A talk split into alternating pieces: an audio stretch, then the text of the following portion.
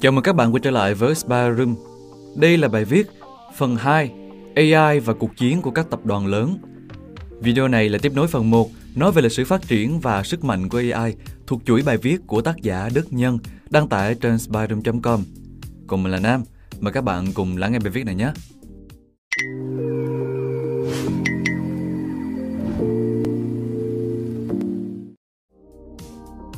Cuộc chạy đua chế tạo, thâu tóm và sở hữu AI giữa các công ty công nghệ hàng đầu. Trước những ngày tháng 3 năm 2016 định mệnh đó, khi AlphaGo của DeepMind, một công ty phát triển AI ở Anh mà Google thâu tóm với giá khoảng 400 tới 500 triệu đô la đã xuất hiện những AI phiên bản đơn giản được ứng dụng hẹp đầu tiên. Đây là những AI được phát triển bởi những công ty công nghệ hùng mạnh nhất như Amazon, Apple hay Microsoft. Apple ra mắt Siri năm 2011, Alexa của Amazon xuất hiện lần đầu vào năm 2014, Google Assistant năm 2016 hay mãi tới năm 2017 thì Cortana do Microsoft phát triển mới được công bố. Tất nhiên, những AI này được biết tới là phổ biến nhất trong hàng nghìn AI đã và đang được phát triển trên khắp thế giới. Trên thế giới của những cá mập công nghệ thì song song với việc phát triển AI, đây còn là cuộc chiến thâu tóm những công ty hay startup phát triển những phần cứng và phần mềm thông minh. Việc tạo ra một AI là việc không hề đơn giản, ngay cả với những công ty công nghệ quy mô nhất. Ban đầu là phải tập hợp một đội ngũ có chuyên môn rất cao, tiếp theo là một tầm nhìn phát triển dài hạn và cuối cùng là sản phẩm. AI đó sẽ giải quyết vấn đề gì, đem lại lợi ích và ưu thế cạnh tranh như thế nào cho chủ sở hữu. Điển hình nhất là Google khi không chỉ mua lại DeepMind mà trước đó vào năm 2014 là Next, một công ty sản xuất những bộ cảm ứng nhiệt thông minh, hay gần đây là Fitbit, thiết bị theo dõi sức khỏe thông minh. Hãy lưu ý rằng, trước khi xe điện của Tesla trở thành một biểu tượng, thì Google đã mất nhiều năm phát triển xe tự hành, một dạng AI thông minh dưới hình dạng một chiếc ô tô chạy điện. Qua những dấu vết Google để lại thì không khó để nhận thấy rằng những gì Google phát triển và mọi thứ Google mua đều có dính líu tới dữ liệu, thiết bị thông minh và AI trước khi AlphaGo dán một cái tác vào mặt nhân loại.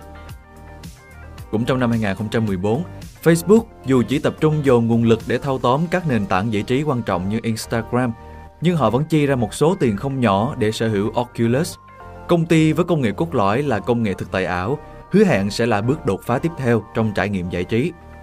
Và công nghệ ảo cũng có thể tích hợp được với AI. Năm 2016, Facebook thừa nhận phát triển AI rất khó khăn, nhưng vẫn sẽ theo đuổi mục tiêu này nhằm gia tăng trải nghiệm trên chính nền tảng của mình. Thành quả của quá trình đó nằm ở việc AI đã giúp Facebook đưa ra gợi ý tối ưu nhất từ thông tin, quảng cáo hay nhận diện hình ảnh. Năm 2018, Oculus, công ty mà Facebook mua lại công bố đã chế tạo và thử nghiệm một thiết bị thực tại ảo tên là Half Dome, cùng phần mềm hỗ trợ Deep Focus mà có sự xuất hiện của AI trong đó nhằm giúp gia tăng trải nghiệm cho người dùng. Dù không ồn ào và háo hức như Google, nhưng Facebook không hề bỏ qua những cơ hội mà AI đem lại.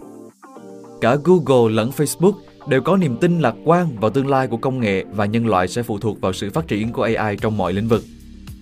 Cũng phải nhắc tới Twitter, nền tảng nhắn tin nhanh có hàng trăm triệu người dùng cũng khẩn trương thâu tóm và sát nhập những startup chuyên về học máy và trí tuệ nhân tạo như Madbits vào năm 2014, WhatsApp 2015, Magic Pony năm 2016 và Fabular AI năm 2019. Những vụ thâu tóm này được Twitter lý giải rằng nhằm tăng cường trải nghiệm người dùng tối ưu hơn khi phân tích dữ liệu chính xác hơn. Đây cũng chính là ưu điểm mạnh nhất của AI.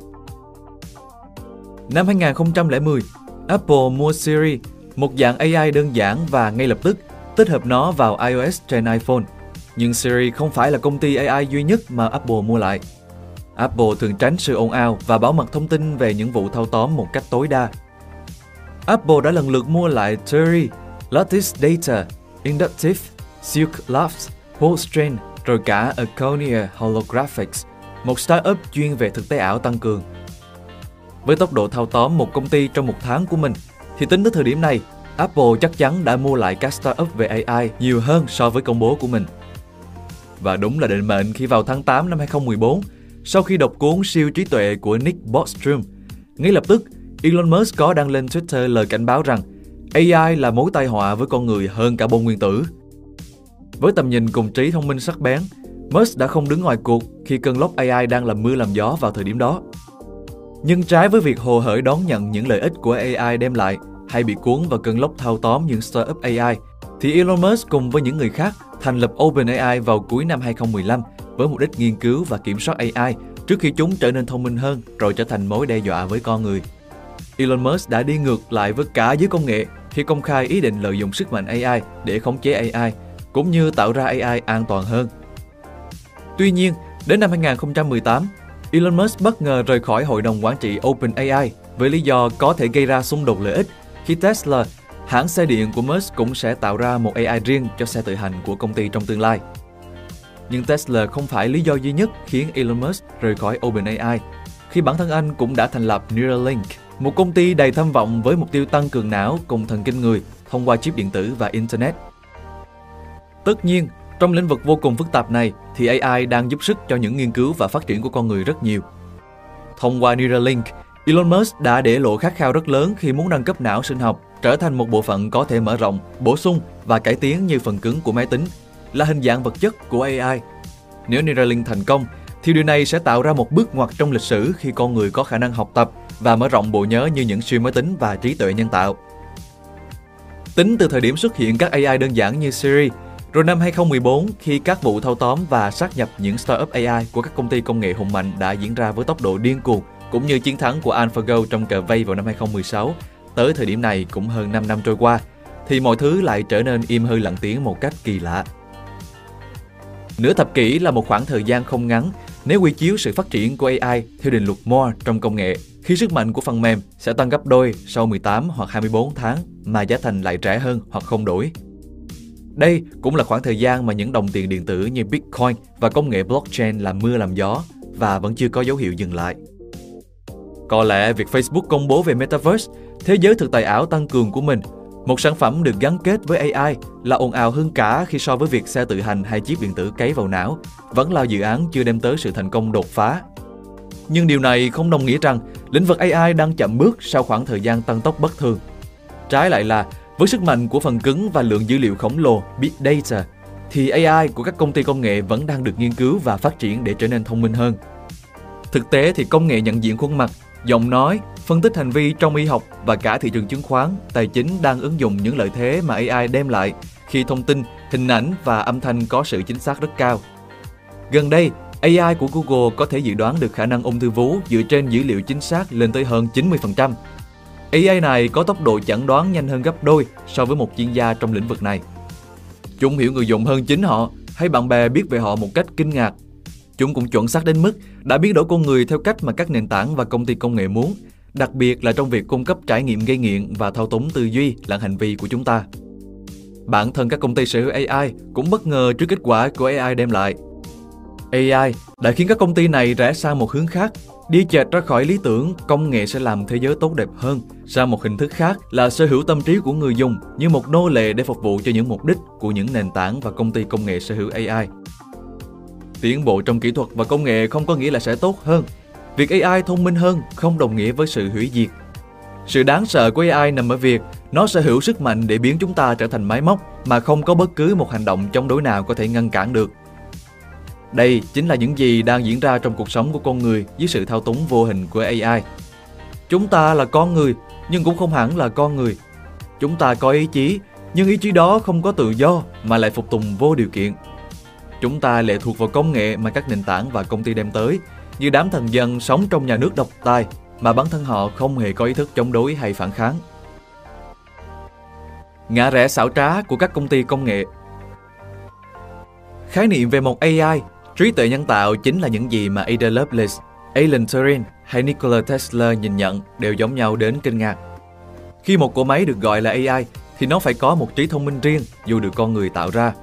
Nó có khả năng phân tích, thu thập dữ liệu, học hỏi, nhận biết và có thể đưa ra quyết định nhanh chóng và chính xác hơn con người rất nhiều. Đây cũng chính là cốt lõi trong việc nghiên cứu và phát triển AI trong thời điểm hiện tại. Bây giờ, để được công nhận là một AI, thì AI đó phải đạt được một số điều kiện sau – một, AI cũng giống như tâm trí con người nhưng tư duy nhanh hơn nhiều.